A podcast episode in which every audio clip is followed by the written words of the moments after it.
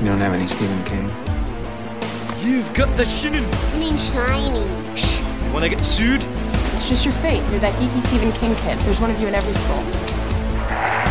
Okay, that's him, that's him, that's Cujo, that's Cujo. I was thinking along the lines of no TV and no beer make Homer something something. Oh, crazy. Don't mind if I do!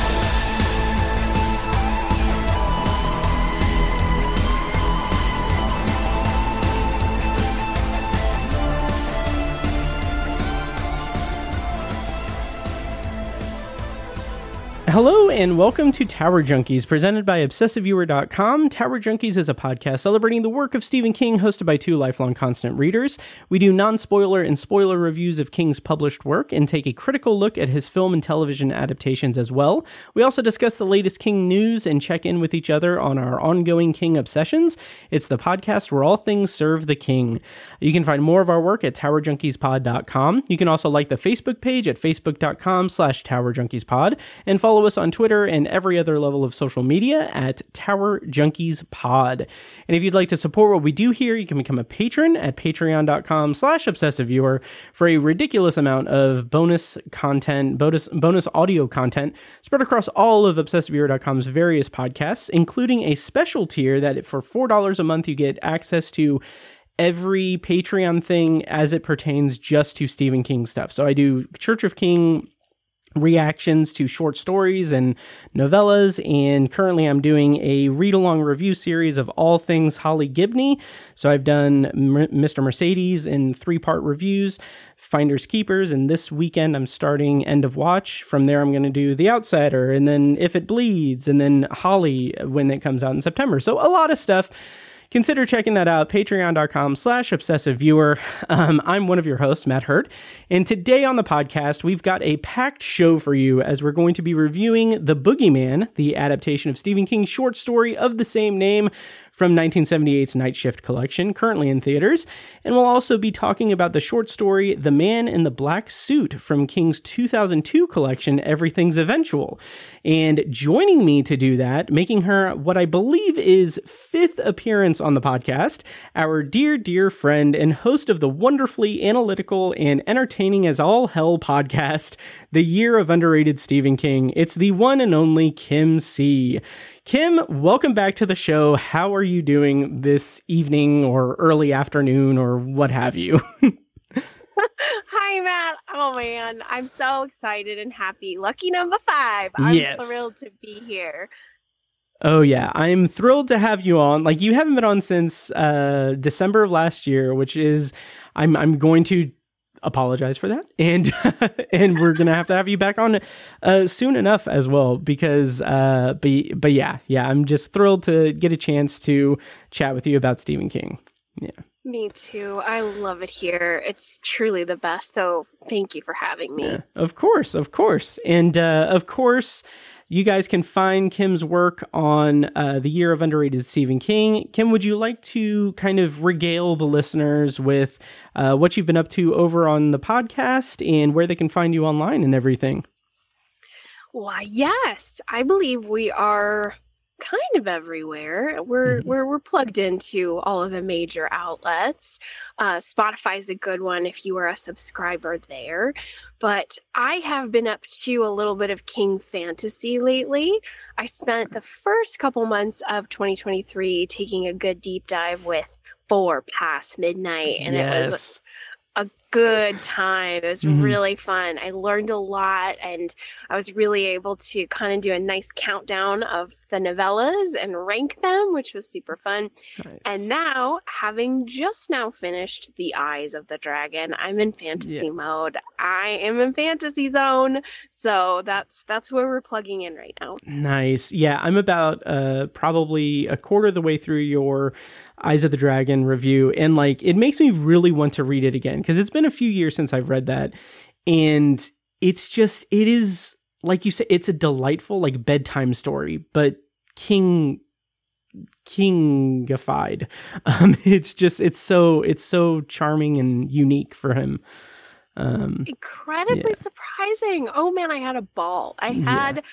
Such a good time with that one, Matt. I was like, this is magical. I'm loving this. Why is it over? Why is there no more? This is terrible.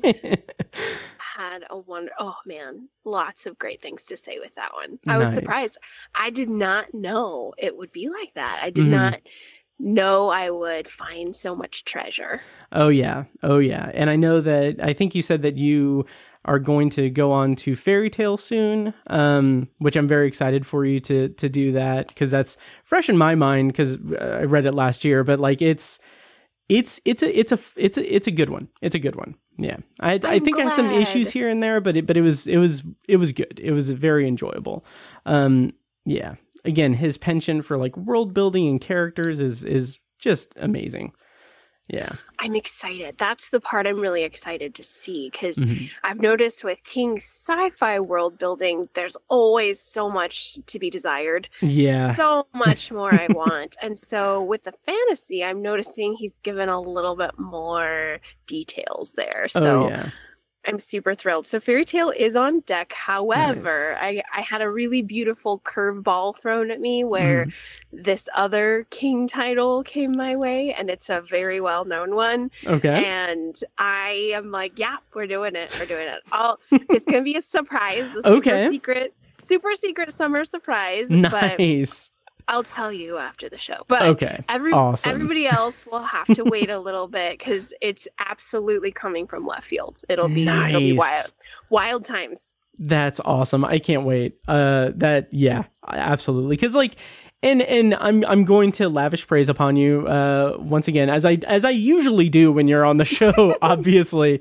Uh just like your an analysis of of the work is just unmatched. It's it's phen- phenomenal and it's just it's so so exciting for like listeners to listen to it and Oh my gosh. uh yeah it's just it's it's a joy whenever i listen to the show Matt, coming from you, that makes my heart want to explode. Like it could just burst out of my chest. So thank you so much. of course of course um also uh oh uh i i do have a piece of stephen king news from like last month that i want to talk about uh before we get into the reviews and everything but also um i want to give a shout out to our mutual friends uh the king size podcast um Oh. yeah they just did they just did a three part just deep dive into 11/22/63 Yes. and they're they're great. They're fantastic. And uh, they reached out to me and they were like hey we're going to do the listener thing.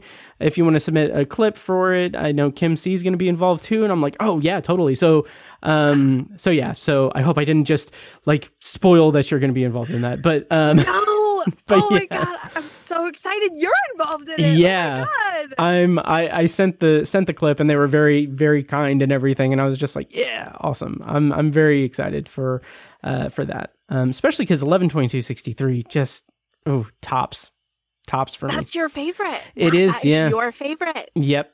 Yep. I it, like it's and it's so insane and I, I it's so insane to think about that because I'm the host of Tower Junkies. um, where we're going through the Dark Tower series where Tiny and I have cr- like we both have said that the Dark Tower is like our preferred our favorite anything in media. And then 11/22/63 comes along and it just kicks my ass. And it is just perfect storytelling. Um so yeah so it's just it's yeah anytime i have a chance to talk uh 11/22/63 i just i grab it and i i should probably read that book again because it's just it's so perfect yeah It is. It really, really is. It Yeah. brings me so much joy. And I love that it's the one that everybody shares. It's Yeah. the one. Oh yeah. Oh, absolutely. And it's it's also just it is so antithetical to what King's like whole vibe is in terms of pop culture because it is it is it, it has all of these elements of King that is evident of everything that he's just a master at but it's it's just it's so beautiful it's so beautiful like the, it's i don't know it's it's incredible yeah It really is. It's it's a masterpiece. Oh, absolutely. Absolutely. Yep. Um, okay, so uh, before we get too deep into the rabbit hole of 11/22/63 and get sidetracked into all of that, uh, so I'm gonna I'm gonna kind of cut us off there, and uh, and and I want to get your thoughts on some Stephen King news that is a bit late now. It's it's a month old, but I have a feeling that you're going to be very excited when, like, we're going to have a very lively chat about this. Um, the headline is uh, Tom Hiddleston and Mark Hamill to star in Stephen King adaptation The Life of Chuck for director Mike Flanagan. uh, just how perfect is that sentence? Um, just it's it's great. What? How did you feel about this news? Glittering gold. It's just, it's just blinding light of of beauty. Mhm. I was like, "Excuse me, what? What are these words? Who are these people?" yeah. and just jammed into the same sentence. So anytime I feel it's kind of like in regards to the reverence we all have for Frank Darabont, Mhm. I feel that's how Flanagan is now. Like anytime Yeah. Flanagan's name is mentioned with King, I gasp audibly. Oh yeah, absolutely. I gasp audibly and I'm just my whole soul cheers. I'm just like, yes, Yep. we are in the best hands. Mhm. We're in the best hands. I because for what this man has given the King fans through these adaptations, game changing, wonderful adaptations. It just blows my oh mind. yeah. Oh, absolutely, absolutely, and like they're difficult adaptations too. Like it's just it, it blows my mind just to think that he did Gerald's Game and Doctor Sleep, and he did them in such a way that it's like he is it, was like he was looking for the most challenging way to adapt king and the most like center stage way to adapt king. And like just uh, it is it is amazing. And like him him wanting to take the reins of the dark tower and workshopping that and everything. King also retweeted uh like an article or something that was like that was saying like hey amazon you know Flanagan wants to do the Dark Tower, and you know everyone like everyone thinks it's a good idea, and then King re, uh, retweeted it and was like, "Yeah, the the writer thinks it's a good idea too," and I'm just like, "Oh my god, I know!" Just like he he wants like, please make it happen. so Oh man, yeah, I can't believe it's real. I yeah. Mhm. I also when I watched I'm like how did Mike Flanagan not only reconcile the, iconic Kubrick film Mhm. to Stephen King's vision, the original vision, yeah, like a decades old disagreement and fight and and he bridged the film and the novel together and created it for a whole new audience, a whole Yeah. new genre, a whole new age group and I it makes my head spin, Matt. I Oh, yeah. just the brilliance, the brilliance. and like and and I'm going to I'm going to probably tip my tip my hand at like what a um it, I don't know if this is going to re- like this is going to make me look like a snob, but anytime I read anything like since I am so like centralized like my my brain like automatically wants to like think like like okay how would this be adapted into a movie or TV show? So like anytime I read something and then watch the adaptation. Like my default is like okay I would have done this differently. This is this is the wrong way to do it and everything.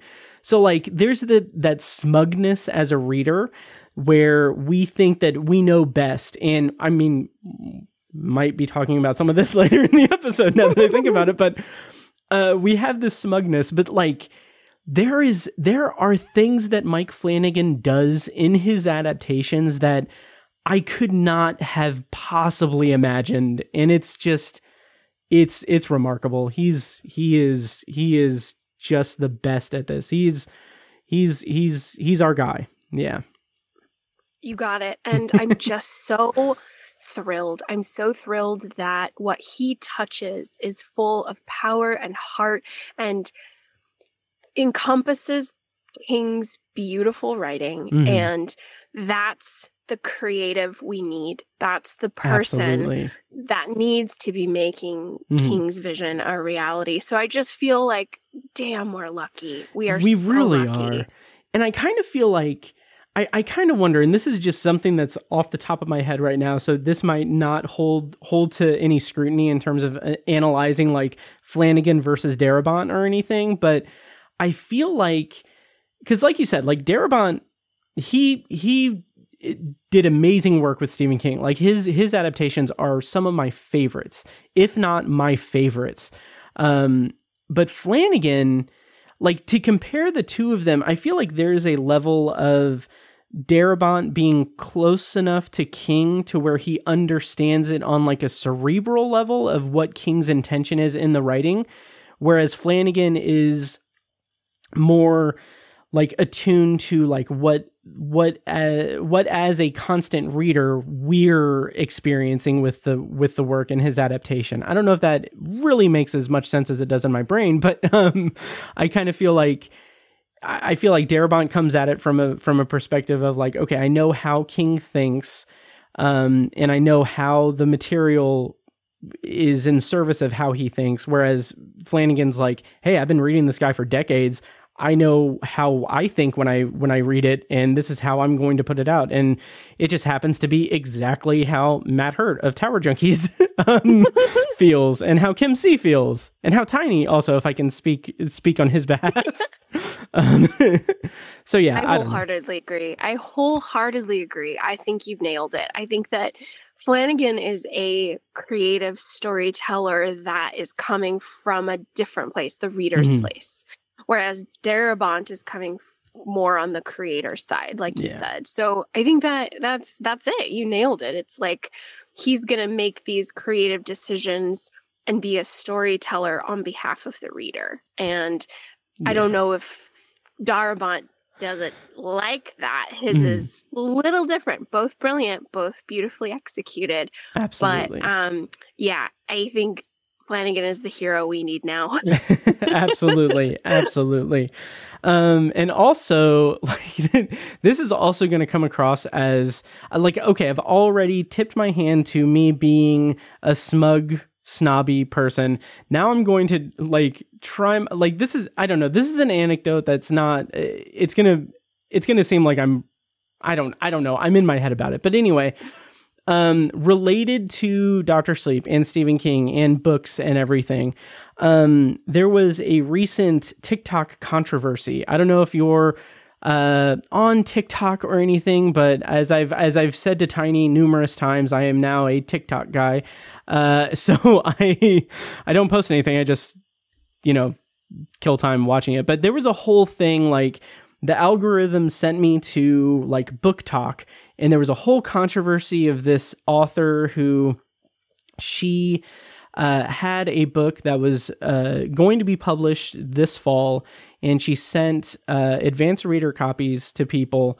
And she saw that one person uh, rated it four stars out of five, which is great, and wrote like a review and everything. And then this author went on TikTok and called her the B word and said, yeah, it was like I had a perfect five star rating, and then this B word uh, went and wrecked it with a four star review, and then like criticized her review, and it was like it was it was mind blowing just how how disconnected from reality this person was because obviously there was a big backlash because like she she even like she didn't do anything to disguise like the the reviewer's identity or anything and like people were just go like like just giving giving the author like backlash and everything and then the reviewer posted on her own TikTok saying like like that was the first time she ever got like an advanced review copy. She was excited. She didn't say anything negative about the book. Like it was just a four star review and everything. And like people were saying like, oh, hey, you know, we can, you know, uh, also the, uh, the kind of Schadenfreude of that is that the author, her publisher, which was like a, a vanity press publisher, um, that she pays, like it's not, it's not necessarily self-publishing, but she pays for them to publish it. They dropped her. um, yeah. And then her book also got review bombed to oblivion on Goodreads to the point where Goodreads had to like like you can go on there and you cannot leave a review for it because they shut off reviews. It's like a one star uh, average. It was just it was a complete clusterfuck. Um, and yeah, and all the while, this author was like posting TikToks saying like acting like acting like a production studio had contacted her and saying like yeah because of all the all of the free press you guys are giving me you know they want to make it into a movie and stuff. It like clearly like trying way too hard to seem like she's not bothered by the backlash and and doubling and tripling down on it and not like just saying like not not just being like hey I'm sorry and everything like like not being willing to to say that she was in the wrong or anything. But anyway the reviewer had posted and people were saying like hey yeah you you know uh we'd love to like help you out or whatever so she ended up posting a an Amazon wish list. And so I was like, oh, I'm going to check out and see what all's on there. Um, and she had Salem's Lot and Doctor Sleep. So I was like, oh, I'm going to, I'm gonna, I'll go ahead and send Doctor Sleep, you know, whatever. Um, so I sent it and, uh, hopefully she likes it. So yeah. Oh. Oh my god. Well, so many things. Okay, firstly, uh, you and I are twins in so many ways. Because I am a TikToker too, but a total Nice. voyeur. I don't Mhm. post anything. I just love the human slot machine. I Mhm. love that dopamine. I have lost many hours of sleep to TikTok. Yep. I am a, I am a fan. Um, secondly, this this author, she is not a writer. This is a person who No. has written a book. She is not a writer. Mhm. And that's why she's behaving like a goddamn child. Yep. Um, because first of all, how dare you? How Mhm. dare you when someone reviews your work, you take the good with the bad, you learn Mhm. from it.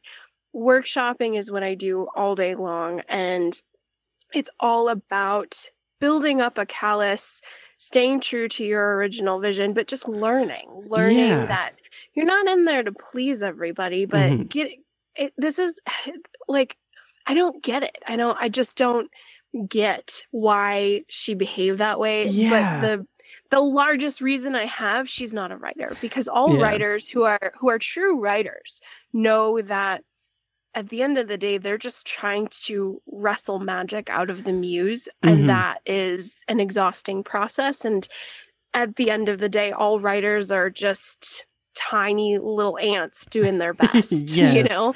Yes. And true true writers know this. Mhm. And people who write or dabble are they don't and they don't have that in their hearts and souls. And so that's why she's a a buffoon. Yep. So yeah.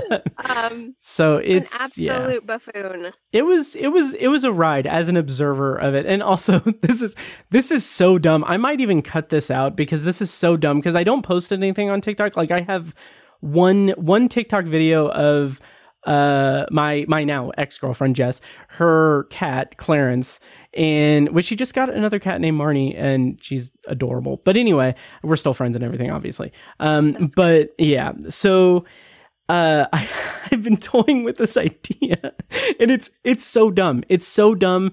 It, I don't think anyone would really get it, but basically like I like I had this idea I might really cut this out. So, as I've been listening to a lot more audiobooks and like a lot a good mix of like fiction and nonfiction, like I have wanted to do like just really quick reactions that are so dumb and so just like I don't know if the satire would like like okay, for example, um it's so dumb. Um like I read a book about it's called The Rise and Fall of the Dinosaurs by Steve Brusatte. Um really good, really good and everything. I was thinking like what if I just posted a TikTok that was like, "Okay, yeah, so I just read this book, The Rise and Fall of the Dinosaurs and yeah, asteroids were a mistake." Um and like and like uh so dumb and like uh, i read a book about the militarization of police and like i'd be like yeah cops were a mistake. Like just that. It's so dumb. It's so dumb. I might cut that out. Um yeah it's really dumb. But uh Funny. yeah. Funny with air quotes. But I just keep doing that anytime I finish a book. I just think about that, and it's it's again, it's it's just it's really dumb. But um uh but yeah, but I have been uh listening to a lot of audiobooks this year, so it's exciting. I've been tweeting my uh like Goodreads reviews on my obsessive viewer account, so if you guys want to find that, you can follow along to that and everything. Actual reviews, not like not like my stupid uh TikTok things, but uh but yeah, but anyway. There Uh, is just a quick segue because we're Mhm. talking about audiobooks. So Yeah. I ventured a little bit and I I read I, I try and keep my horizons open because I've just been on a king train for several years now. Yeah. So a friend of mine gave me this book by a very, very popular romance novelist. I mean, she's I would say she's a romance novel and like everything she makes is or she writes is now being turned into films. And so Oh wow. She's just got all the five stars. Her name rhymes with Colleen Schmoover. Oh um, yeah. and and so she had this um as you know, I love all things sexy and gothic. Mhm. And Matt, it was the first time I'd ever read anything by this individual, and it, just this this was a great premise. Oh man, it Mhm. hooked Kim C right in, and uh, I was waking up early to read this damn thing, and I was go staying up late to read it. And Matt, the ending, I threw that book across the room. Lit- literally, it caught air. oh and, wow. Um, I would like you to read it so we can. okay. it's short and sweet, and okay. I, I need I need to vent. I need to vent. Okay. I've heard some know- mixed things about her work. Um Yeah. I've heard some like slightly problematic things with her work uh, is involved, but I don't know the specifics or anything. But yeah, I'll keep my eye out. Bingo. Especially yeah, if you're I- throwing it around and everything. Like I'll definitely keep my eye out so I don't It's been a minute since I got physically violent with a text. It's been a minute, and uh, I just I felt a little a little crazy because. i in my mind, she set up such a spectacular premise and like Mhm. the clues, and at the end of the story, my imagination was way better and way more Oh. awesome, and I was like, "This is a problem." Oh, that's Um, rough. I got way too much emotion involved, so I'm Mhm. like, "Okay, back back to King, back to the back to the safe place, please." nice. But yeah, so I understand the the wild ride of reading fiction right now. Yeah, yeah, and that's kind of where I'm at too. With like we talked, we talked before recording that I have been like using utilizing the Libby app for the library and like using like audiobooks there. So I have like a massive list of just books that I want to listen to from there. Um, and I have like subsequent tags for it where it's like, okay, these are just the books that I want to prioritize for like the summer and like being like by the pool, listen to these audiobooks and everything. And a lot of them are like horror, like current, like modern, contemporary horror novels and thrillers that are kind of in the same vein as King's work, but obviously King is above everything.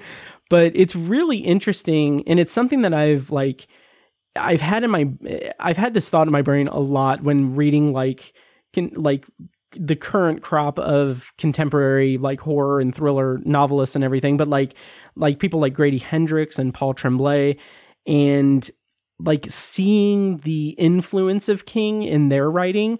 Like today, I just finished uh, the Sundown Motel by uh, Simone St. James, which was really phenomenal. I really, really liked it. It's a story about a girl who, or a woman who goes to uh, a small town and she starts working at a motel where her her aunt 35 years ago disappeared from.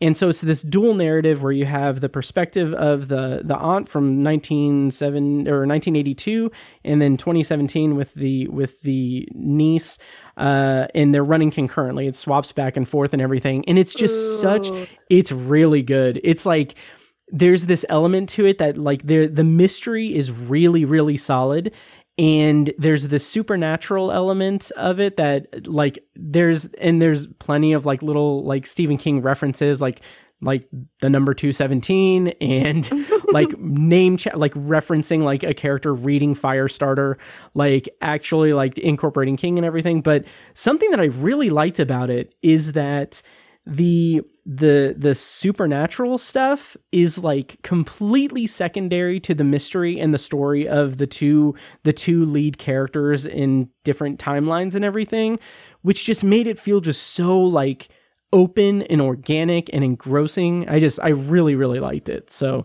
that's my recommendation yeah I write that one down. I need because I need re- I need redemption. Mhm. and the Colleen Hoover title I speak of is called Verity. For anybody out Okay. there who has similar feelings, you let Matt and I know because I gotta I gotta talk about it with y'all. Um, Nice. but um, I need redemption. So that Mhm. book sounds incredible, and I'm gonna plug it into the queue. Nice. I highly recommend it. It's The Sundown Motel uh, by uh, Simone St. James. Uh, really good. And I'm going to check out more of her stuff too, because like I think she has one that's, I think the Cold Case Girls. I'm I'm not sure, but anyway, I'm I'm a fan now, so I'm excited to dive in. So yeah. Um. Okay. Um, would you like to actually start talking about Stephen King and the stuff that we're reviewing tonight? I'm not in a hurry. I'm with my bestie, so we'll get there. Awesome, awesome. Uh yeah, so I figure that we'll start with the Boogeyman, uh the adaptation. That's what we're doing today.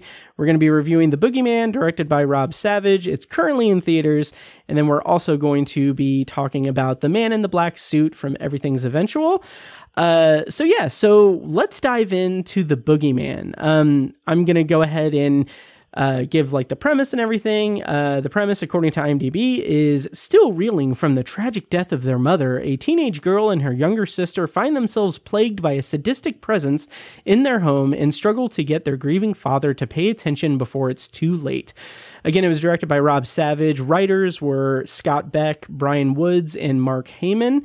Uh, of course, based on the short story from Night Shift titled The Boogeyman. And the cast includes Sophie Thatcher, Chris Messina, uh, Vivien Le- Lyra uh, Blair, David Dastmalchian, and Marin Ireland, who I believe Marin, Marin Ireland has done some uh, voice work for the audiobooks for Stephen King. I think she did Sleeping Beauties. I'm not 100% sure.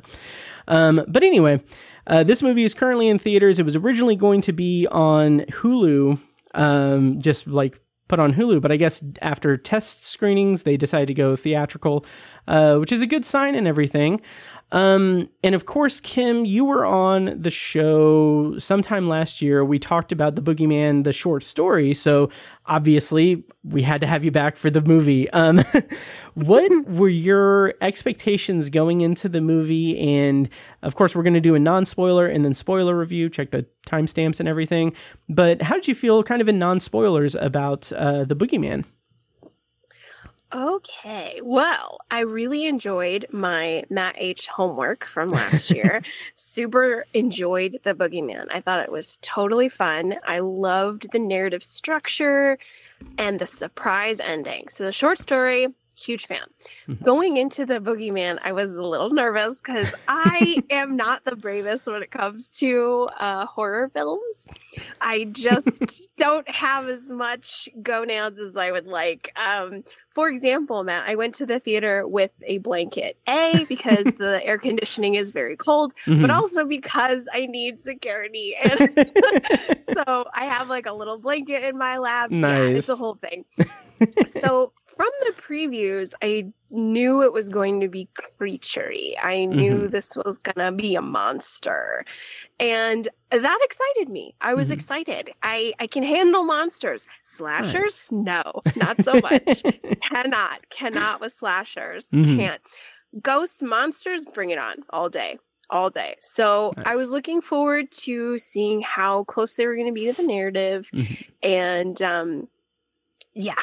Do you want to know like my movie thoughts or like initial thoughts? let's let's do your movie thoughts and then we can dive into like the story cuz like the the thing that I keep coming back to is that like it it really feels like the movie was at some point in production they realized oh we have the rights to the boogeyman so let's let's pay david dastmalchian for a day to come and and shoot a scene that is basically the short story and then we're going to do everything else that we have in the script already that's not related so uh so as a yeah, uh, pick your poison. Uh, whichever you want to go, whatever avenue you want to go down.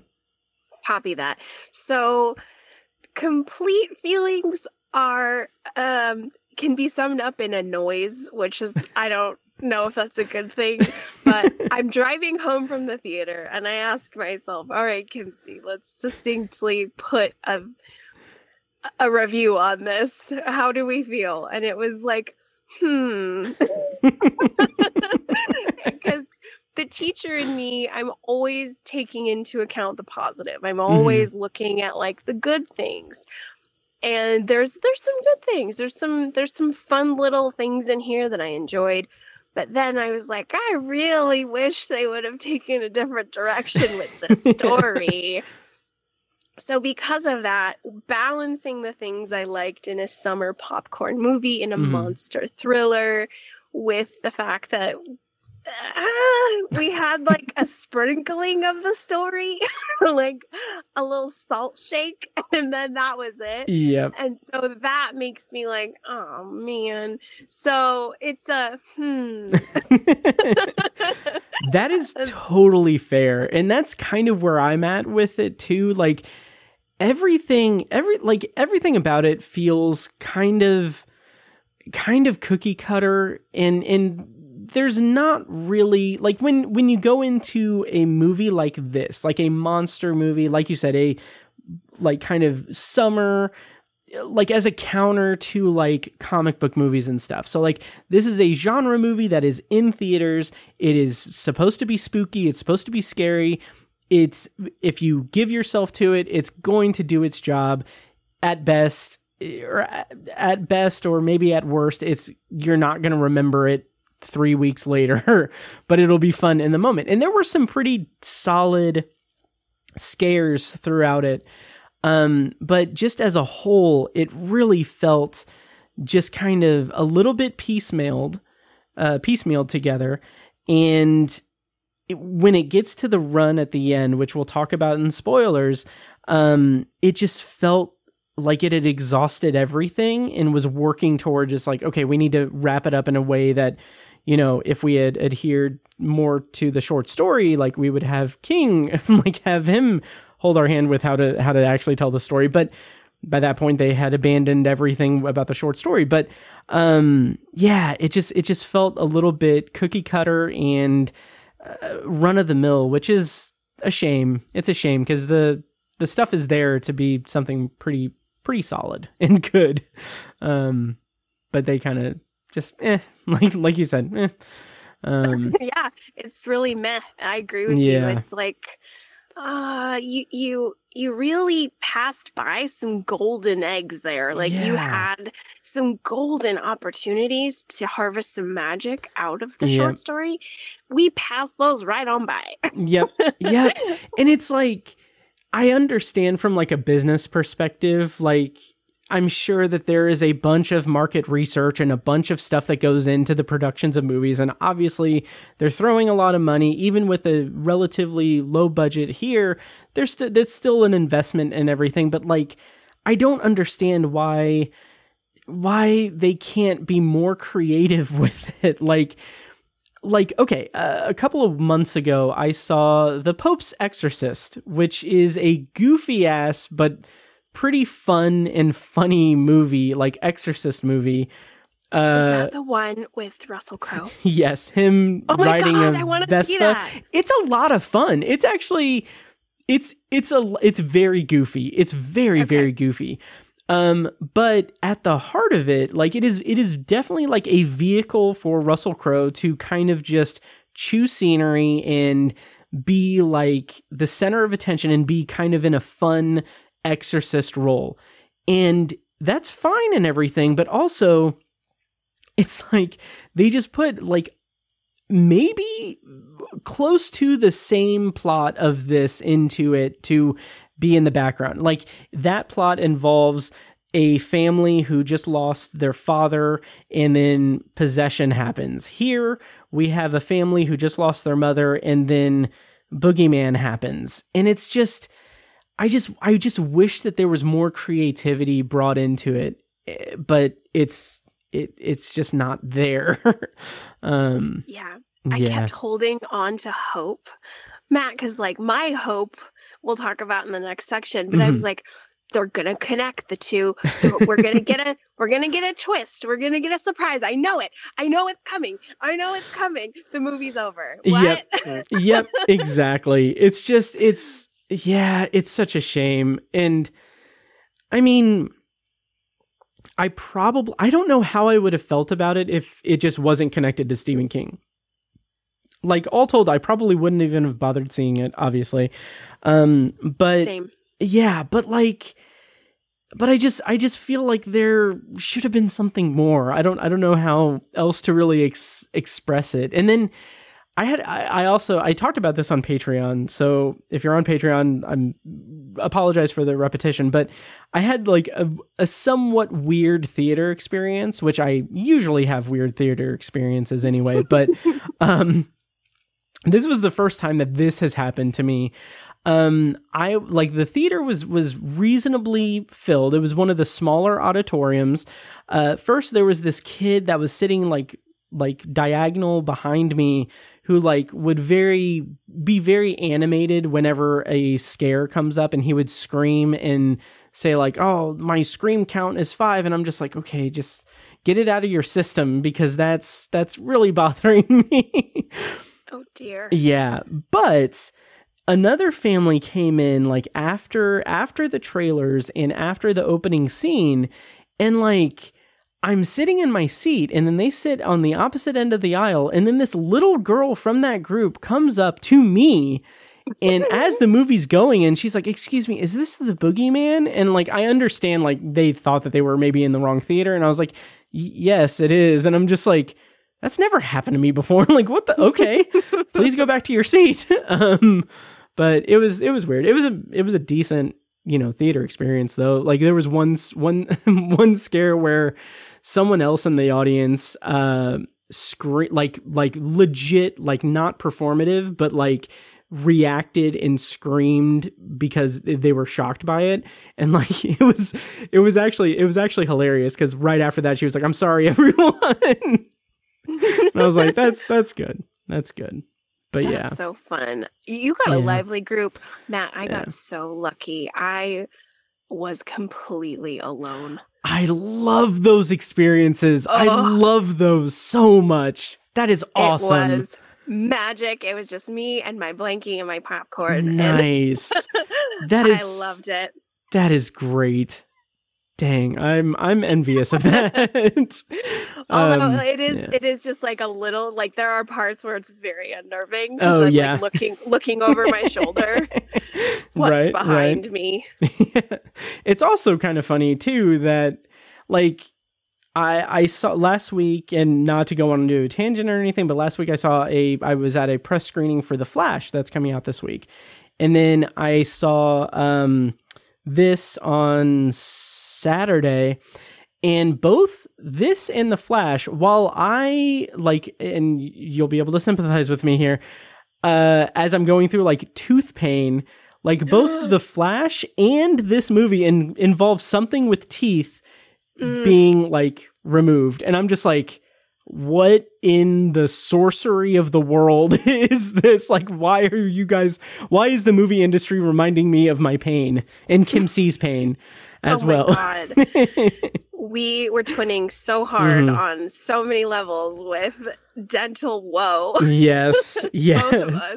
And I apologize. I hope I didn't put you on the spot there. Um, yeah. I don't mind. I think it's a wonderful public service announcement Mhm. to everybody out there. Ladies and gentlemen, if you have a dentist who just hits the golf course before looking at your mouth like mine did, you're going to need two root canals. Mhm. And your friend Matt's going to ask you to record, and you can't move your mouth because you are within an inch of your sanity Mhm. of dental pain. So, but yeah, no, Yep. if you have a dentist who who dips out to the golf course and doesn't look at your mouth, get a new dentist, everybody. Yes, I I will co-sign that and on my part, if you don't go to the dentist regularly, go to the dentist regularly because it's it's very painful uh, if you don't, and then you get really freaked out about everything. Also, something I didn't mention is that when they do the X-rays and everything, this is a total tangent, nothing to do with the boogeyman, but when they do the X-rays,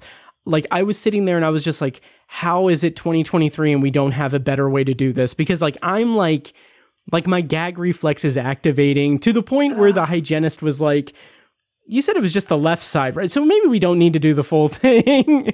I'm just like, I, yeah, it's bad. So the suffering is really firing on all cylinders when Yes. it comes to to mouth stuff. Let me yes. tell you. Oh yeah. Oh my my god. Matt, I consumed so much ibuprofen in the last month. My poor liver. Who knows what I did to it? Same same here and Orajel was my best friend for the 5 minutes it was active and then and then it's just back to normal, but uh but yeah, it's it's it's been a ride. It's been a ride, but That But we're has. here. I am Yes. Yeah, thank goodness. I am pain free and broke, but I'm here. Same same here. Seriously, it's it's yeah. it's the shocking cost of stupid teeth. Like Yep. I just I'm just trying to live. I just I'm just trying to chew and and drink cold water sometimes, not all the times. Yep. Yeah. Ugh.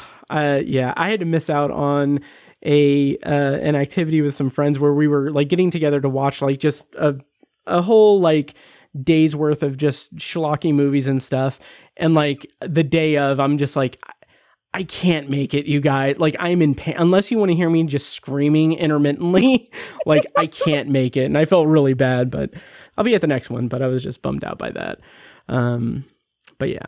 Uh, so anyway, so We if- made it. Yes, we made it. yes. If this tangent doesn't tell you guys how how the boogeyman is, I don't know what to tell you because it is it's really as cookie cutter as you as you can get. Um and before we go into spoilers, because we'll talk a little bit more in detail in spoilers, especially about what I'm about to say, but like to kind of go back into my whole theory that they just threw in the short story content into the movie at the last minute, like there is, in terms of the way the narrative is presented, it is so disconnected at the beginning because that opening scene I thought was really effective having a baby in a room in a crib and just having just the atmosphere, the tone establishing and then horror happens. And then you get the like opening title and then suddenly it's like okay, well, now we have a family who their mother just died and now we have to be introduced to them. And I'm like that there is no connection to the beginning the opening scene to that. And then it's not until later because that's that's where the short story content comes into play. But like i'm just like wh- like why why front load it with something and then and then just introduce us to something else? It was a little bit a little bit aggravating to me did you have that experience at all I did. I did because I was hoping that the twist element was going to be incorporated. Mm, So when we first get to know the family and I hear the name of somebody, I'm like, oh, okay.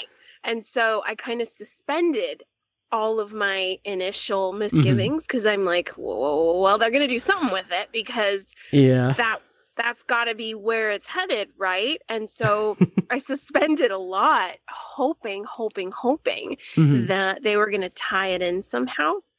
And so I was just given slack left and right, hoping. yeah And then I started to have, you know, once we get like midsies, middle of the movie, I'm like, uh oh, spaghettios. uh, I don't know if if they're gonna do that. And then the the real deflation happened. Like, okay, well, if that's how they're gonna roll, then I I I'd be disappointed. yeah yeah Okay.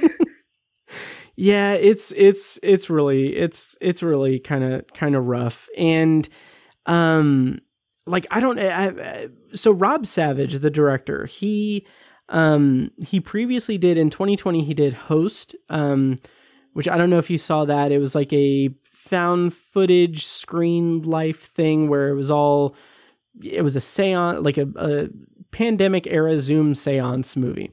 Uh, really cool, really effective, really unique. And then either last year in 20 or in 2021, he had Dashcam, which I think was the same. I didn't see it, but I guess it was the same kind of principle of that. It was all through Dashcam footage. Really didn't hear good things about it. Um, and then here we have this, which is it's it's a competently made movie. There are some sequences that are really good. Um, but I don't I don't know. I, I don't know where I'm going with that. Did you see either of his other movies? You know, I did not because Mhm. I it's it's got to take a lot for Kim C Mhm. to get to the horror theater. yeah. Um, I really, really need Stephen King's name attached to it in order Mm-hmm. to put put my mind and body through through. Um, totally understand the- that. Yeah, I mean, I love I love uh, suspense. I love Mhm. um, and some horror movies I'm a huge fan of. I Nice. really do have um, a lot of appreciation for the classics Mhm. and some of the old school ones and some of the new ones. So Nice. especially if they're vintage, like The Mhm. Conjuring's probably my favorites that's come out Nice. in the past past few years. I really love vintagey ghosty. Mhm. So it, it just I, I'm selective, very, very selective. So if there's really nothing that has if there's no gothic, if there's no Mhm. Stephen King, if there's no ghosts, I'm like, I'll pass. right. That is totally understandable and respectable. I totally get that. Um the No other haunted house, I'm out. I Mhm. mean oh yeah, totally. Um I I yeah, I love that kind of that kind of vibe just the that's your yeah. thing. That's your thing. Oh yeah. Anything that can make me feel uncomfortable at home is is good. And I don't think this will do that, but they're like I will say like just throwing this it out won't there. do much. It won't do yeah. Throwing it out here, I've talked about it before elsewhere, I'm sure, but last year, uh, the movie Barbarian, absolutely fantastic. Fantastic, creepy. Okay. It is it is it is so freaking good. And it's amazing that like the guy who directed it is one of the people of like the comedy troupe uh whitest kids you know who had a show on like ifc they do just goofy goofy sketches. And like he made like this premium like incredible horror movie with like justin long's in it uh uh bill skarsgård uh pennywise is in it it's it's phenomenal so anyway i recommend that barbarian um uh, I will yeah. take all of your suggestions because Nice. you're you're the guy. You the Nice. guy I listen to. well let me know what you think of it if you do check it out and I want to I want to see Yeah. Pope's Exorcist though because me and my guy like we've been in Mhm. this um he's been playing Diablo and we've been Oh, in nice. this like angel devil stuff because like it's so I love archangel stuff I Mhm. love devil stuff which sounds weird but like I I do I I'm I'm such a Flagg girl. Randall Mm-hmm. Flagg's my fave, so it's like I love it. Bring it on. So uh, Nice. anything devilly, I'm kind of open to, which is Nice. a horrible sentence. I don't mean that in real life. I just mean I'd- like I'd be very interested to know what you think of Pope's Exorcist because it is such a weird tone hodgepodge. Like it's it's like Russell Crowe knows what like it's like he has an idea of what he wants to do with the role, and like the movie around it thinks it's it thinks it's making like a a high high like octane thriller horror movie in some respects it is but like Russell Crowe's like no I'm going to make a meal of this this is going to be my show this is this is me Nice. having fun and it is it's such a weird combination it's a lot of fun yay. um, yeah. So, uh, okay. Final thing before we go to spoilers. Um, did you catch any of the Stephen King references in the movie? No. Okay. There are a few think that I- I detected. uh, I mean, maybe I I haven't read Carrie yet. So Mm. is there a little bit of Carrie? Maybe. no. No. Okay. No. Then I then I I missed a moment. okay they're they're very just like quick like and it's not like too deep or anything but like the address of lester billings is 217 oak drive so 217 from the shining Okay. Yeah. It. Yeah. And then another one similar to that is that when they go back to the house at the, toward the end of the movie, you see that the uh, that the number on the on the house is 19. So Stephen King is 19. Uh, so yeah, so that's really the only two that I can remember. But but yeah. But anyway, uh, do you want to go into spoilers for the Boogeyman? Let's do it, buddy. Okay, awesome. So I'm going to play a clip from the trailer. If you don't want to listen to our spoiler discussion of the Boogeyman and want to skip over to our talk about the man in the black suit, uh, check the show notes for timestamps. You can also find those timestamps or show notes at towerjunkiespod.com slash 087. Uh, so I'm going to play a clip from the trailer, and when we come back, we're going to be spoiling the Boogeyman. Our minds try to fill in the blanks. Sometimes the best thing to do is to face it. So this light is going to be completely solid like it is right now. Then gradually, it's going to start flashing until it's totally dark. So you can see that there's nothing to be afraid of. Okay?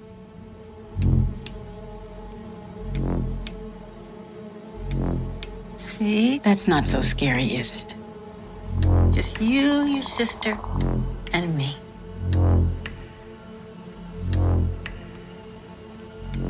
Doing okay.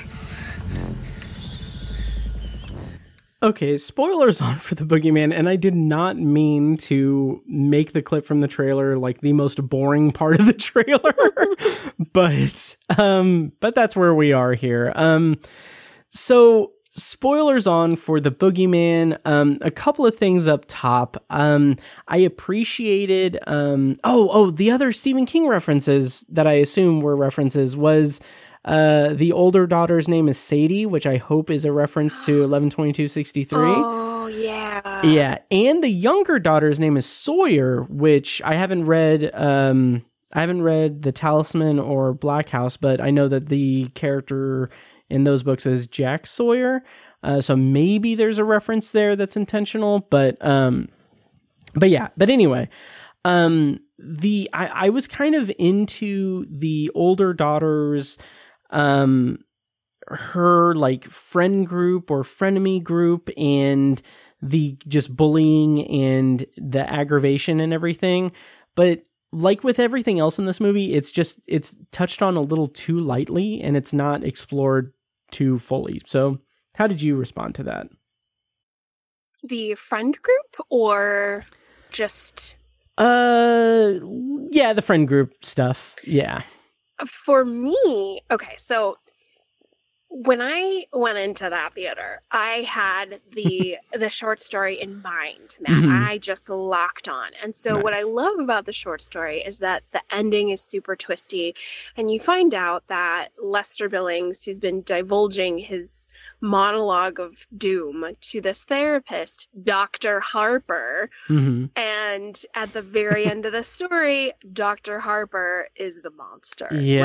Right? So when I meet Dr. Harper, I'm like, it's you! It's you! You're the monster! So that I could not let go of that, Matt, the whole Mhm. time. So with his daughters, I was like, oh my God, this is effed up because he's the monster. He's the dad. oh my God, this is so dark. Holy crap. He's killing other children. Why did he kill Lester's children? Dr. Harper. It's Dr. Harper. It's Dr. Harper. So, so when I was paying attention to Sadie, I thought they did a wonderful job with those actresses. What Oh, yeah. stars. oh yeah Both of them, both of them are tremendous. And like, God, high school such a toilet bowl.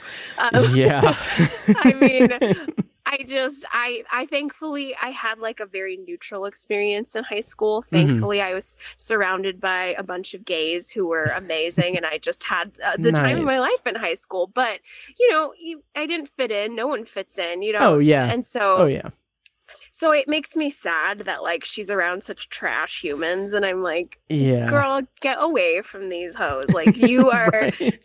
you are a shining star and you are grieving. Mhm. Um, so the friend stuff, I get it, but it seemed a little contrived because I'm like, yeah who who in the f says this to a person who just lost their yeah mother? on her first day back at school um Yeah, Yeah, I did like the kind of setup of like the dress and and the the moldy food in the locker and how that all played out. Like that made me feel like that that made me really feel for the character. and that made me like that that got me like it resonated with me and I, I appreciated that but then later in the movie when it's like like you said it's contrived like them being like okay well we're gonna have like a like a party like you're gonna come over and hang out and i'm like okay they just it's just it is it is the most contrived way to get a group of kids in in this room or in this house and okay fine whatever it yeah. Also, Matt, would you ever, ever, ever, ever do drugs when your dad's downstairs? right? No! Like, yeah! Like okay that's i did i did on. yeah i did appreciate how that tied into him him like him like very very fatherly and and uh understandingly saying like well maybe you didn't like because i can smell the weed on you like how high are you? Because that could be, be a factor there. He's not like he's not very admonishing toward her or anything. He's just like he's looking at it logically. And i'm like yeah okay that that i, I like that that's set up. Even as ridiculous as it is to get to that to to build to that it's still it still is effective enough uh storytelling as effective as it can be in this in this movie I agree. I think you're right. I think he, they did make it work. Mhm. they yeah did make it work, which was good. Mhm. But I, yeah, I guess Gen Z's lucky, and you could just clam bake with your parents downstairs. Because, yeah. like, I that to me, I was like, wow, okay. Um, it's a it's a right. different world kim c it's a different world right? I, I tell you, other people's children. Let's Mhm. wow. Um, but yeah, I the the friend stuff. I I was more really pleased with Little Sister Sawyer. What Mhm. a star! oh yeah and and I was so into what it, who how the creature was becoming human Mhm. like and that was what I want I couldn't let it go Matt I just would Yeah. not let it go I was like somehow I'm gonna find out that the girl's therapist is the monster or Dr. Harper's the monster Yeah, like why not why not make the girl's therapist the monster? Because like Yep. The part in the short story that like sticks with you is that the monster, the boogeyman is like wearing wearing the therapist as a suit. Like I just remembered that part of the short story and like cuz like up until this point when I just remembered that I'm thinking like yeah, the whole stuff with David Des- Dastmalchian where he is talking and giving giving that very creepy uh, That was a great performance that is fantastic. And i'm just thinking like okay well they got the the short story stuff out of the way but i'm like no they just they just didn't do the best thing about it. Like oh they that, that could have been so cool and so effective. And they they had they could have had their cake and eaten it too by having the girls therapist be that and not the father. Like still like have like that insanely creepy ending ugh yeah yeah right yeah, It- it's that's so such frustrating. A missed opportunity. Yes, Yeah. Matt, it's such a missed opportunity. And the part, my favorite part of the movie was actually when Lester Billings, also another sort of WTF, if you are a behavioral therapist or a professional counselor. Would you ever, ladies and gentlemen, have a client come to your home? Because Yeah, I mean, mm-hmm. That's wild. That is and so weird. unethical, yeah, and maybe illegal. I don't know, but yeah, um, so my favorite scene is when Lester Billings arrives at the home of Dr. Harper. Mhm. WTF? Don't know. Radical acceptance. We're moving Sure. on. And he he gives that really really creepy monologue about how all three of his kids have been killed, and it's this Mhm. creature. And I was like, yeah, now we're cooking with gas. All right. Yeah. And shortly after, Lester dies by. I don't know, Matt. Like he's he hangs himself, did he? And that's why I was like, oh man, Dr. Harper, the monster, killed him. Dr. Harper wasn't in the same yeah. room. So then now, once I realized, okay, it wasn't Dr. Harper. It was just the monster killed you, Lester. Mhm. Cool, cool story. Like, Awesome. It could have been like if if I could if I could if I could um th- if I can throw a quick like wishing well uh scenario Yay. here. yeah. So there's a scene where um, Sadie is she's she's come home in the middle of in the middle of the day. She doesn't know that the patient is in there, uh, and and her father doesn't know that that she's there. She's putting the putting the dress in the washer and everything, and then like we get the eerie like kind of cookie cutter and cliched like eeriness of uh, of Lester standing there staring at her and then not there and everything, and it's all creepy.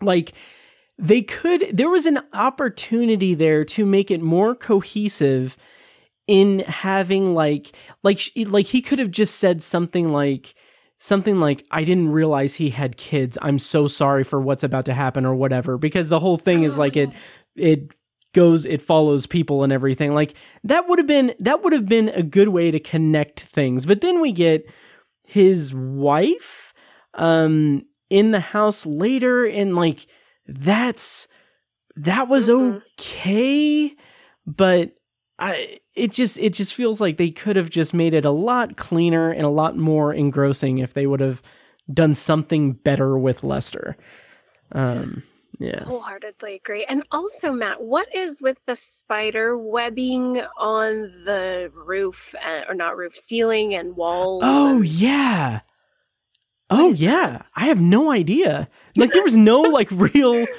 I- Me neither. i yeah i Just aesthetics, I guess. Yeah.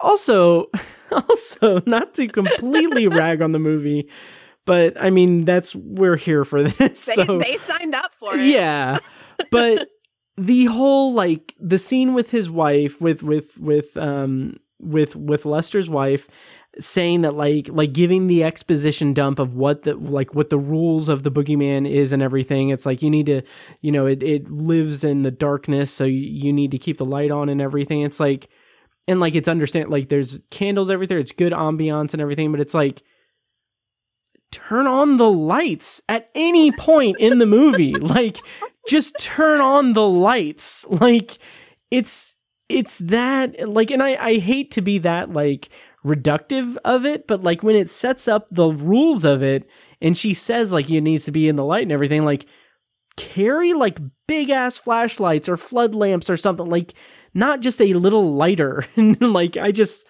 it that that kind of bothered me a, a bit um Right? Why are we using like Zippos? You need. yeah I want military grade Right? plane landing lamps. yes yes like blinding to the human eye. That's Right. what I want in this home.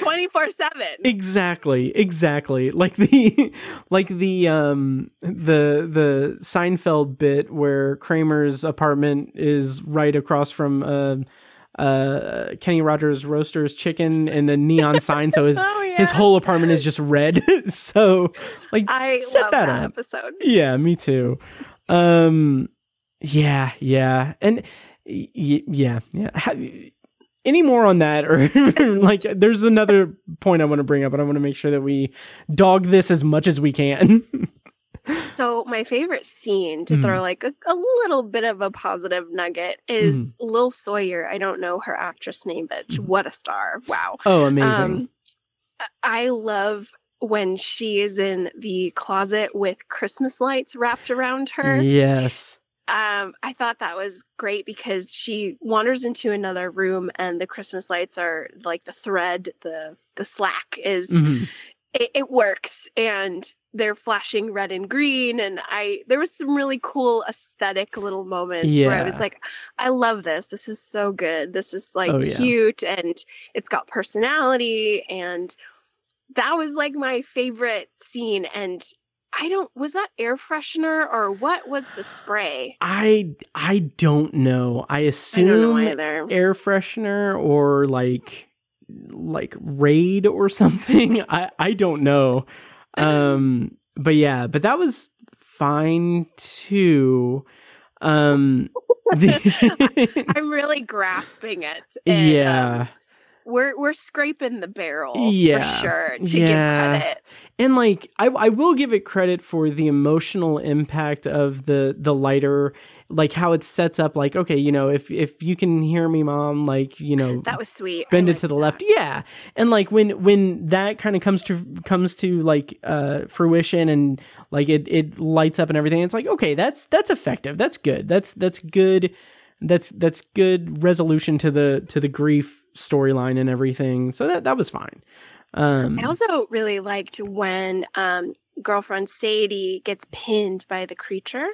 yeah And whoa, that was some design, Matt. Yeah. Like this this thing is opening and this gaping maw and there's like hands and another face and I was like, Yes. whoa.